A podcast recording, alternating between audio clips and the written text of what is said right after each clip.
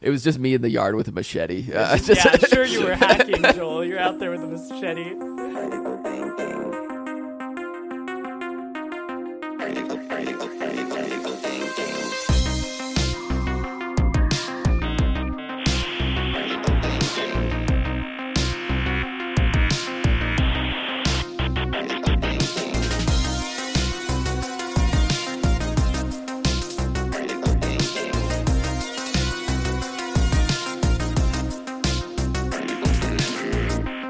So I've got a good one to start us off this week. Um, I was hunting earlier this week on a program uh, without giving too much details away, and they had a hash that they would append to every single request, and that hash was some secret plus the query parameters for that request.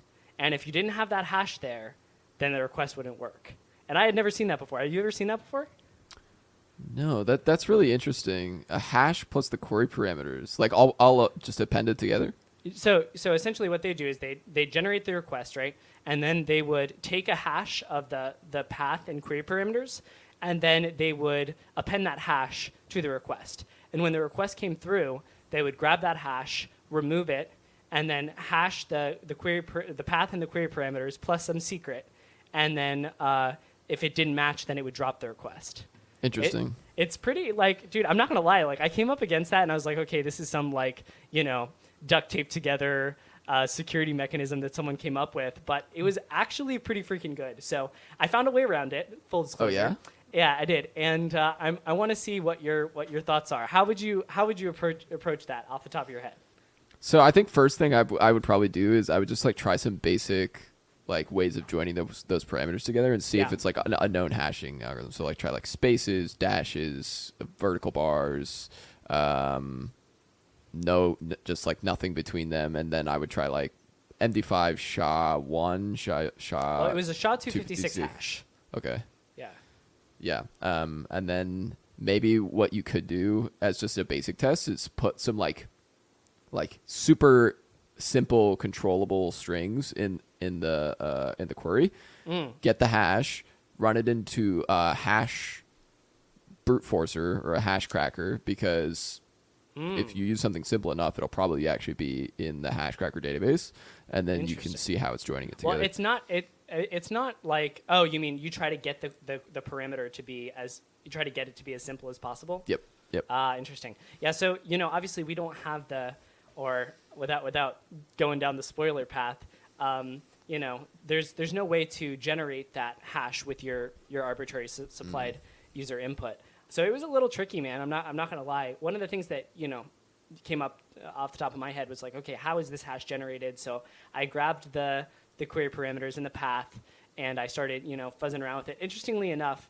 Um, there wasn't a they didn't hash the post request bodies so uh, it was just the get request uh, query parameters um, so i started fuzzing around with that. I couldn't find anything. And then um, the solution that i came up with in the end is i don't know man. I thought it was pretty cool. But um, essentially how it works is when you log in there's a return to url right? And that return to URL is supplied by user input. So when you log in, you can generate that hash, um, or you can stick your path in there with your query parameters, and then press, you know, put in your credentials and log in, and then it will generate that uh, that actual hash and attach it to the thing. Then that hash can be transposable into other people's um, accounts, and you could, uh, you know, issue arbitrary requests that way. So I thought that was a pretty interesting one. Nice. So you basically you found like a generator endpoint that you could Yeah. feed it input and then get it to hash for you. Exactly, exactly. Nice. But besides that, I mean, to be perfectly honest, man, I, I had me stumped for a couple hours. I was like, this is actually a pretty decent technique to to annoy hackers. Yeah, I feel like that's one of those things that you you just put it on your list of like take note that's interesting. Maybe it'll pop up later, and then Yeah. you just keep hunting. And like it's super un- not like dissatisfying, unsaid, whatever. It, it's Yeah. it's very like frustrating when you when you like you're so close on something and you just have to push away from it and go do something else and Yeah. move on to the next thing. But I think that's also those great things to just like put a pin in it, put a sticky note on it. Yeah, yeah, no, for sure. It's one of the skills that's definitely necessary in this space because, yeah, if you can't always exploit something right off the bat. So keeping that that Rolodex, I don't know, that's not exactly what it is. It's uh, keeping those notes in your head Yeah. of like, okay, well, if I go here, I've got this chain piece, um, can really end up with some crazy bugs. And it's funny you mentioned that, Joel, because uh, we've got some some crazy chains we're going to talk about later in this episode. Um, but yeah, no, it, it was just an interesting little tidbit I wanted to drop in there. And then the other piece of that of that target that I'll just mention was, um, you know, I noticed that they in almost in, in almost all of the requests, the IDs of the affected um, asset was in the get request uh, query parameters, not the post body, right? And so even though it was a post request, it was getting sent in the you know query parameters. And so I was like, okay, you know what? Their you know their security best practice is like, uh, you know, putting the the the IDs, the numeric IDs, uh, in the in the query parameter. So what I did is I started hunting around and I started looking for any time a numeric ID would pop up in the post body, and uh, I got a couple couple cool bugs out of that. So that's a cool That's little awesome. bounty story from this week. That's awesome. Yeah, I, I really enjoy. Recently, I've been sitting down and doing um, one of the HackerOne pen, pen tests, and um, I, it's really it's fun to dive back in, and especially, I mean, I, at least in the U.S., most people have mon- had Monday off uh, for President's Day, um, so uh, that nice three day weekend is good. And I was just spending a bunch of time just like hacking around, like poking at stuff, um, Hacking was- around like it's a verb. hacking around. Yeah, yeah, yeah. You know, as you do, just, hacking around the, the yard, you know. yeah, just uh, take. It was just me in the yard with a machete. Uh, just, yeah, sure you were hacking, Joel. You're out there with a machete. Oh, yeah, man. but um, no, but it's really fun because you you like you start to build out like this web of sort of knowledge about your target, and you start to piece things together and and build out some really interesting like internal like models in your head. Um, Yeah. and you can really find some some cool connections once you start to get a real full understanding. Yeah, for sure, man. And and I I pretty much this is the first target that I've actually you know selected and gone up against since uh, H1 407, the last live hacking event. I needed a little bit of a uh, you know a break after that one, and then also we had a um, uh, we got a rent, new rental property actually within Mm. the past couple weeks. So I've been over there like actually hacking stuff and trying to get Nice. uh, that to be in place. So yeah, it's been pretty fun. Nice. I do have um, this week. I've got uh, a couple guys coming to hang out with me from Japan. They're staying at my place, uh, friends from when I lived over there, and they're both uh, aspiring bug bounty hunters. So we're gonna we're gonna pick some target and hit, hit it hard over the next three weeks, and uh, hopefully I'll have some good war stories from that. Dude, it's super funny because I was I was commenting recently that I, it seemed like everybody that I knew and everybody that I was seeing on social media was all traveling to Japan right Oh, now yeah. in the Yeah, last yeah. like you know like month or two because they opened up their travel restrictions again. Um, but uh, maybe it's the other way around where if you're in Japan, everybody's now going to America. Fun. yeah, no, it was. Uh, I was jealous, man. I was getting some. I, I know what you mean. I know who you're talking about. A couple people, a couple different groups of people actually, and I was getting. I was getting pictures of ramen and and katsu and like uh, katsudon. So good.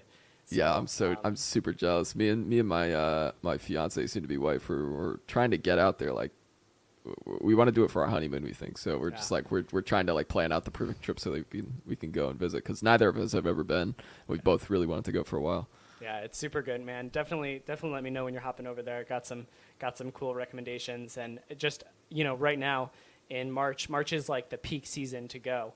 Um, Oh, yeah. And so yeah, it's it's a little uh, it's a little expensive on the on the flights right now, but so I got to go do some United hacking and get some more miles, and then go and hop over to yeah Japan. yeah there's a little pro tip for you who for, for those who don't know if you hack on united's uh, bug bounty program they pay you in miles Yeah. so uh, a critical bug is worth what a million miles Yeah, is that I, still I think so. Yeah. yeah Yeah, so it's kind of crazy. It's kind of hard to get a crit with the way that they, um, you know, assess the bugs. But uh, definitely been able to rack up some miles there. Haven't paid for a flight in a while, so definitely check it out. Um, yeah, and and the the gotcha though on that I will oh, yeah say the, the taxes the taxes. Yeah. um, but cool cool tip on that.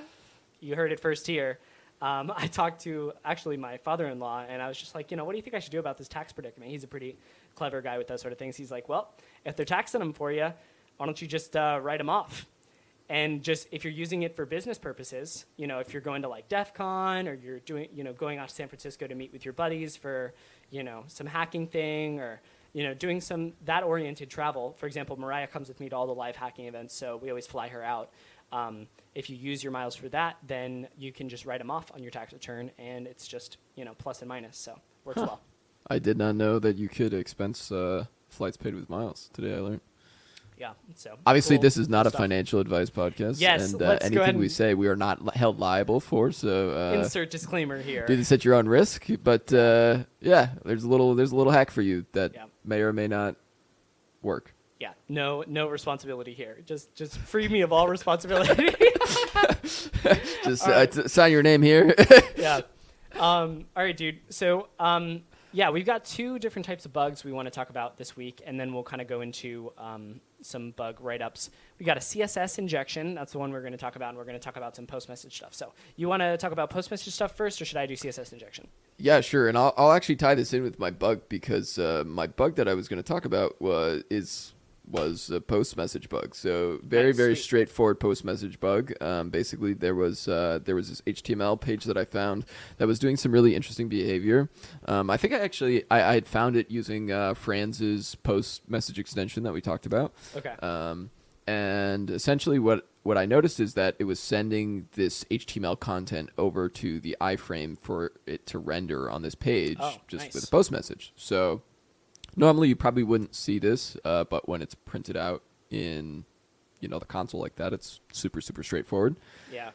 So yeah, essentially all you do is you just iframe that HTML, you send a post message with your script to that page, and bam, just pops an XS, uh, an XSS, and it was uh, just super super easy. Dang, that's Um, pretty clean, dude. Yeah, it was actually an internal dupe on the program. Um, Oh, no, so dude, so they were like uh, they were like, yeah, we have a ticket for this already. We we, we know about this behavior, but sure, you do. yeah, yeah. I don't know. I yeah. feel like that is one area where the bug bounty platforms are lacking a little bit right now with the internal dupe thing. Like, I would love to see, and I've seen some companies do this well, where they actually like take a picture of the Jira ticket with the date created and stuff like that. But sometimes it just feels bad. Yeah, yeah. The uh, the company that I work at, which um, I'm not going to mention them because Sure. well, you, you can do the research, but you know, um, yeah, we uh, we we like to do that as well, just because Nice. you know a, a lot of us are bug bounty hunters or were bug bounty hunters in the Yeah. past, and so we have a lot of the context of like how to like message with researchers and uh, how to sort of keep rapport and all that kind of stuff. So yeah, Yeah. we, we we definitely like to share as much data and be as transparent as possible whenever we can. Yeah, you got a great team over there, dude. Definitely, definitely worth uh, worth hacking on that program. Yeah. Anyways, Um, yeah. So- do you want to talk about more about post message stuff? Yeah. Yeah, real quick. So, yeah, so um, generally, you know, for those who aren't familiar, post message is basically just a way for you to communicate between um, windows, between window instances. So it, it lets you send messages to different instances, and you can receive messages on those instances uh, with an on message. Um, and there's a great Medium post uh, by Daniel Brain uh, from back in 2017. We'll link this in the uh, show notes, but basically this has a full list of and I think this is probably up to date. It's um, it's six years old now, I think. But yeah, it- it's. It, I think it is. I went through and tested a lot of these lately, and it's pretty on on par. I think. yeah. So basically, it's just like a great, great reference where it has it walks you through all of the different ways that you can get a window object uh, within JavaScript, essentially. So uh, whether it's an existing pop-up window or a new pop-up window, or it's your current window, um, you can get them by name, you can get them uh, by object, you can iterate over all of the different frames within a window. There's like a ton of different ways um, that are detailed throughout this blog post. So I would definitely recommend you go check that out um, if you're ever dealing with stuff that uses post message and if you're using that chrome extension that we mentioned you'll probably notice a lot of stuff uses post message so much stuff uses post so message stuff, it's and uh, a lot of honestly extensions too. You know, the Chrome extensions. I've got to disable a bunch of Chrome extensions every single time I I try to use it. I know because I, I- I'll I'll be like just like regularly browsing and then I'll just see like something pop up and I'll be like wait what is that coming and it's just it's just a Chrome extension it's just Yeah. MetaMask or something Well, it is it is pretty cool that it does see the post messages from Chrome extensions though, because that would be really helpful for auditing Chrome extensions as well. Hundred percent. Yeah. So check out that Medium post. It's got a lot of really good references in it. I I would go through them all, but I would I would just be reading a list. I think so. It's Yeah. uh, I'll I'll leave that up to the the the listener to go ahead and read that. But um, yeah, post messages are super. You know, they go under the radar super easily. A lot of people forget about them. A lot of people don't notice them. So install that Chrome extension. Check out what messages are being pu- sent your post message and uh, find some bugs. Yeah, dude. Yeah, no, that's awesome. It it definitely there's definitely some cool stuff in there. And then once you get you know using that once you get a reference to the window object, um, you can send the post message and interact with them. And it's it's pretty much like the way that I like to think about it is it's kind of like an API for the client side web page. So if you've got event listeners on there, those are like the endpoints that you can call. So if you think Yeah. about it that way, it makes it a lot more approachable. Um, it, you just got to learn how to use the the window. Um, you know, dot post message interface to send your data across. Yeah, yeah, hundred percent. Um, I'm really excited because I, I noticed in the doc you put CSS injection stuff, and we had talked about this a couple Oh, yeah. episodes ago. I mentioned that I, I wanted to dive into this, so uh, I'll let you take it away. But Yeah. yeah, CSS injection. Dude, I'm I'm I'm excited for this, man. This is like like I mentioned on the other episode. It's like one of my most favorite bugs that I've ever I've ever found. Um, so uh, before I jump right into that, I will actually talk about a couple little things that I wanted to mention. Um, so while I was researching for this bug, um, when I was actually finding the bug, uh, I found uh, about a bunch of cool things about CSS, um, including the fact that you can do CSS escapes. So a lot of times um, where you have a specific CSS you can inject into a page um, intentionally uh, on, a, on an application, they'll use like regex or something similar to validate that the, that the um, uh, CSS you're sending is, is appropriate. Uh, but in these sort of situations, uh, if they use a blacklist instead of a whitelist, you can do some pretty crazy stuff. Um, because there's like three or four different ways you can escape Unicode and like write the same thing. Um, and so a lot of times those aren't taken into consideration when, um, uh, you know, blacklisting CSS. So definitely something to check out. So so when you write CSS, can you do like HTML encoding on it, or Not exactly. So I, I'll drop it in the doc. You can see it there. But um, there's a couple different ways. One of them is like Unicode. So, for, well, first of all, you can do uh, just simply backslash encoding. So if you just say like backslash m, that's the character m. Um, and so the, if you just throw a backslash in there, sometimes that can screw up the regex and and get by, get a bypass for you. And you'll see that's what actually uh, happens in my case. And I, I Um, love seeing blog posts like this because it like it's pretty I, I feel like it's rare when you see somebody just like openly like writing like a fully formatted blog post that's just talking about like nuances about Yeah. things. No, like it's I- it's, I it's so great to have like that kind of perspective. Yeah, for sure. What is what is this guy's name so we can we can shout him out? It's Ma- Uh, Mathias. Mathias Yeah. uh, Mathias Bu- Bin- oh, God. Bynens. Oh I- god. Let's see if I can get to his Twitter here. Hold on. I'm, I'm, Yeah, I'm just gonna. His thing says it, his name is Mathias. I work on the Chrome DevTools and V8 JavaScript engine at Google. Holy cow! Okay. Oh yeah, yeah. And actually, look at that. He's actually got at Mathias uh, on Twitter. So Wow. that's that's how you know you're an OG if you have at your name on Twitter.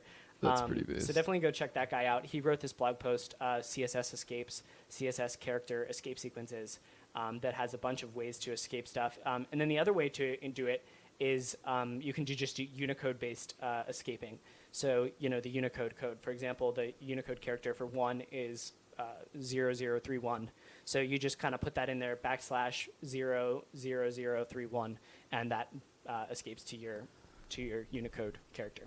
Yeah, this is this is really awesome, and uh, he he actually wrote at the bottom that there's an update that uh, there is now a CSS.escape utility method that Oh. uh, that handles like all these different rules and stuff for you. I, it's interesting because I think this was actually written uh, as like a reference for like developers to try and be more safe and like what the rules they need to follow for validation, and uh, and per usual we're we're kind of uh, approaching it the backwards way. We're Yeah. we're looking So at sorry how to about how to abuse it. Abusing your work, Mathias, but we're big fans. We really Yeah. appreciate you. yeah, dang, dude, that's awesome. Th- those uh, those people are are wizards in my book. Like anybody Yeah. who works on like the low level, like all that kind of stuff, total wizard. It's crazy.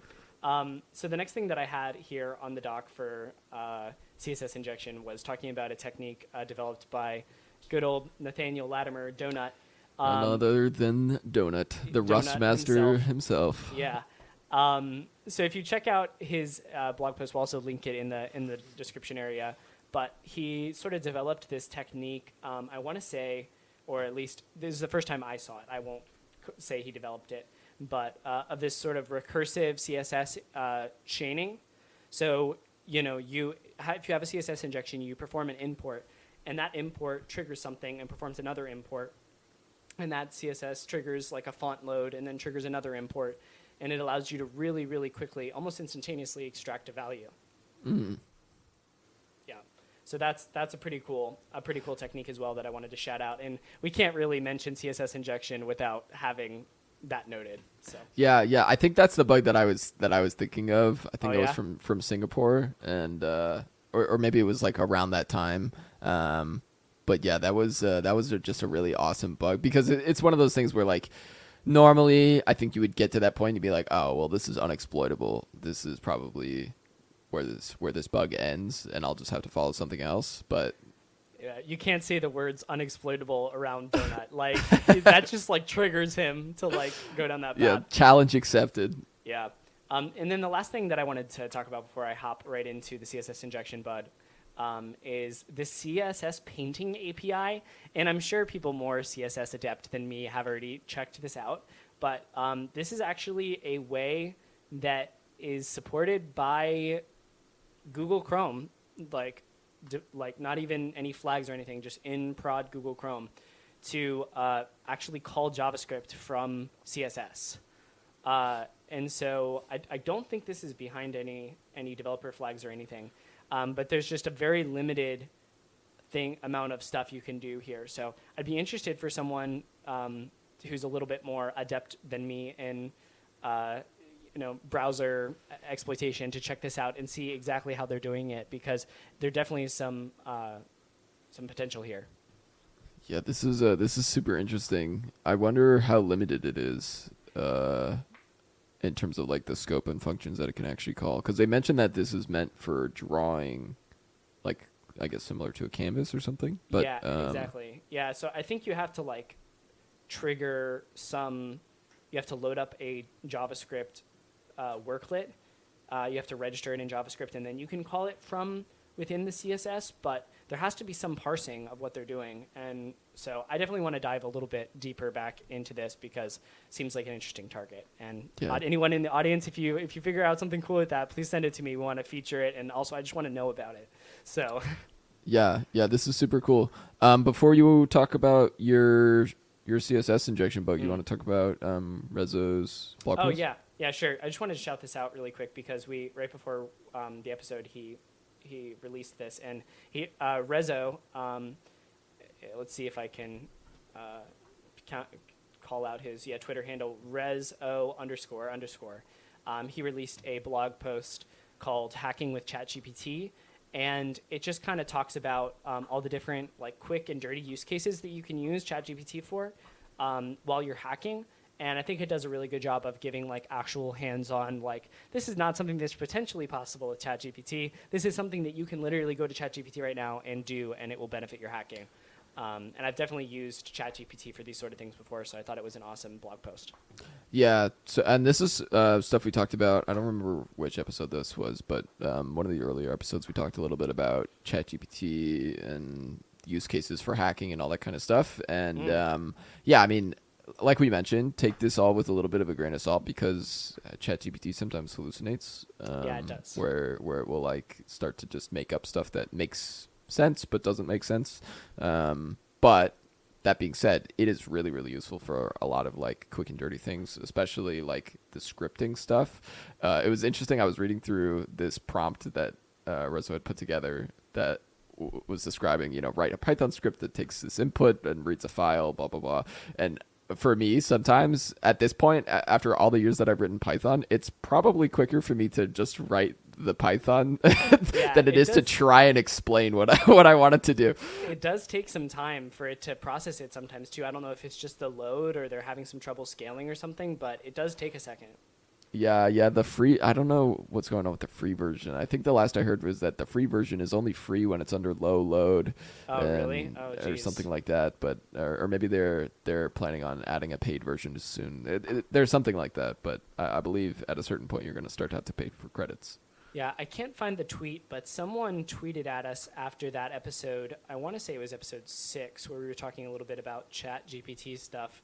Um, and then he said something on the lines of like, uh, you know, you uh, after listening to this episode, here is a really cool link to like uh, understand how ChatGPT works, and it might be helpful for thinking about this from like an attacker's perspective to understand, you know, the background behind it. So I'll try Oh, to dig up that tweet and and retweet it and and uh, add it to the show notes as well. Nice, nice. Yeah, send send me that tweet. I I, I missed that one. I will. Um, all right, man. I believe the time has come. I- CSS injection time. You you CSS hyped me up about this. time, I am. I know. uh, I know. I, you know. I hope it. I hope it meets the uh, expectations. Uh, but uh, yeah, I had it in my uh, in my browser tab here, and it. Yeah, here it is, right here. I hate it when my tabs close themselves. Yeah, it closed. You know, and I probably did something. I probably like saw a. No, no, no. It closed itself. It closed itself. yeah, yeah, that's what it is. Um, all right, cool. So here's the bug. Setting the scene. Uh, not going to tell you the target, but it is a target that does something uh, that in a store provides payment processing and other services. Um, and it actually, it's funny because I've actually found a similar bug in another target.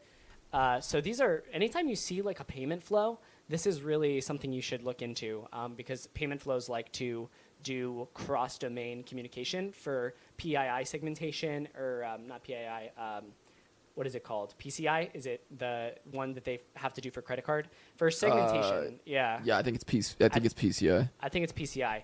Um, and they have to be on a specific domain with a bunch of like uh, specific standards and stuff like that. So um, you'll often see post or cross-domain communication in those uh, situations for segmentation purposes. And a lot of times that causes problems, but some like for us as attackers, because we can't get at the data that's behind the segmentation. Um, but sometimes, as you'll see in just a moment, it causes problems as well. I had to take a sip of water there before we get rolling, but um, I know my, my throat takes a beating during during these these episodes, does, especially man. with the allergies now. It- oh yeah, I'm I'm getting smacked by that today too. Um, okay, so the way that this specific one worked was each individual field in the checkout was an individual iframe, and those iframes were sort of syncing up and like getting communication via sort of a um, post message broadcast of sorts that would just kind of broadcast all all the post messages from every um, that you know fit this form to every other entity in the uh, in that this frame was connected to. Now the problem with this is the um, situation where you have a malicious influencer, and that influencer uh, gets you to go to a product purchase page and then does it in a new tab so they have access to that frame reference. And my throat is dying again, so I'm going to take another sip. um, yeah. So then, you know, we got these in these different iframes, and what would happen is they would send out uh, these broadcast updates, and once they send out the up- updates, you have a set of. They also would set up uh, event listeners, and they had a bunch of event listeners that they would subscribe to, um, and these are here. Let me see if I can pull up the actual list here yeah, like they could you could set attributes, a certain set of attributes, and you could um, uh, you would get an alert when the frame was ready, and a bunch of other stuff like that. So here's how the attack worked. Um, the attacker would force the victim to open up the tab and go through that process. Then, when uh, the frame was loading up the actual uh, credit card input frame, uh, there was a race condition that you could trigger where you could send a post message faster than the actual parent frame to the child's child sub uh, iframe, and that would allow you to do a CSS injection on the uh, credit card page where all of this was actually happening. Um, so you win the race. That's the first thing. You get the CSS injection. Now, once you get the CSS injection, there is CSS filtering that's happening here, and they've got a blacklist. And that blacklist prevents you from doing imports. It prevents you from doing media uh, or like a bunch of. There's some like caveats for media calls. There's a bunch of stuff. Um, however, uh, I was like, oh, let me just use this escaping that I had researched. I say, oh, it took me like five hours to get to this point, but uh, yeah, uh, I, I. Oh, let me just do that one thing real quick. Yeah, exactly. Five hours later. Pretty much that's how it was um, and so yeah I, I did that and then freaking CSP got me, man. I couldn't import any other scripts, um, even though I bypassed the import restriction. Um, so I was like, shoot. So then I go down this path, and without getting too much into detail, there was a caveat that they were using for media queries, where you could do media queries, and it wasn't um, filtering for regex, um, and uh, you or it wasn't filtering with regex for comments. And man, I'm sorry, guys. Your poor throat's taking a beating. I know my throat is, is killing me, and uh, I I'm not gonna go and uh, edit all of these out because it takes too much time. So sorry sorry about your ears. Um, but anyway, within this uh, CS or CSS that I would send, there was a way to abuse the media query caveat and the CSS um, block comments to actually p- prove that you could run arbitrary CSS. So I did that, and I defined um, 160 unique fonts and 16 unique. listen to this, and 16 unique classes. Okay. So and then another. No, no. Going back to the post message thing, there were a couple little like functions you could trigger for the post message. You could set the uh, placeholder of the of the field, and you could set the um, and you could clear the field, right? So this is how the actual attack worked, right? I would generate all this CSS, and then the user would go to that page and they would input a credit card number, right? They would im- input the number four, right? So when that happens, it triggers a class which loads an external font that's on my server, okay? then the parent tab reaches out to my server. It loads up that character that it had um, submitted to it. All, all the time, this is a zero width font, so the user isn't seeing their character typed yet. So it goes out to the server, pulls that down. Then the uh, parent will actually issue a, a uh, post message to clear the field and set the, the placeholder to that number value, right? Uh. And then it will log that number, and then the process continues and it does that every single time so it just looks to the user like they're typing with like maybe like a 10 millisecond lag. Like it's it's very it was so clean. Um, and uh, and then at the very end it had leaked all of the numbers successively to the server via that those uh, font uploads. And the way the way for example the, to explain the reason why we need a font is in font definitions in css you can set a um, Unicode range. So a font is only used for one specific Unicode point. And that would allow you to determine which, which, by which font was loaded, that would allow you to determine which character was actually um, being typed by the user. So that's Gotcha. why I leaked the full credit card number. That's wild. Yeah, so you just built like a CSS keylogger. That that's exactly. crazy. Yeah, it was a CSS keylogger, and Wow. man, there were like so many other different um, pieces along this route. Um, like the zero width font, I had to like use a C uh, uh, SVG font and then convert it to a WOFF, and there was zero width, so that the user, when they would type it the first time, they wouldn't see it, and then it disappear, and then it reappear. It would like just use a zero width font originally, and then as soon as I actually placed it in the placeholder, then it would show the character. And it was, dude, it was so clean. Like at the I'm sure end- that didn't become a rabbit hole where you explored how fonts work. okay, dude, it, it was so. It took me so long. I probably had, I probably had 25 hours in the middle of a live hacking event invested in this actual bug. oh and god. in the end, it popped, and they gave me a crit for it. So I was really, really happy about that. But I think this is the longest report I have ever written, um, and it got it got several awards at the end. It got uh, best best submission. It got customer obsession, and then uh, researcher with the most valid non-critical submissions. Uh, I got also added on there, so it was a big bounty at the end. I was really happy. That's awesome. I think I know the the customer that you're talking about here, but uh, we're, we're not going to say any names. Yeah, Yeah. can't can't Yeah, say yeah. anything. Cool.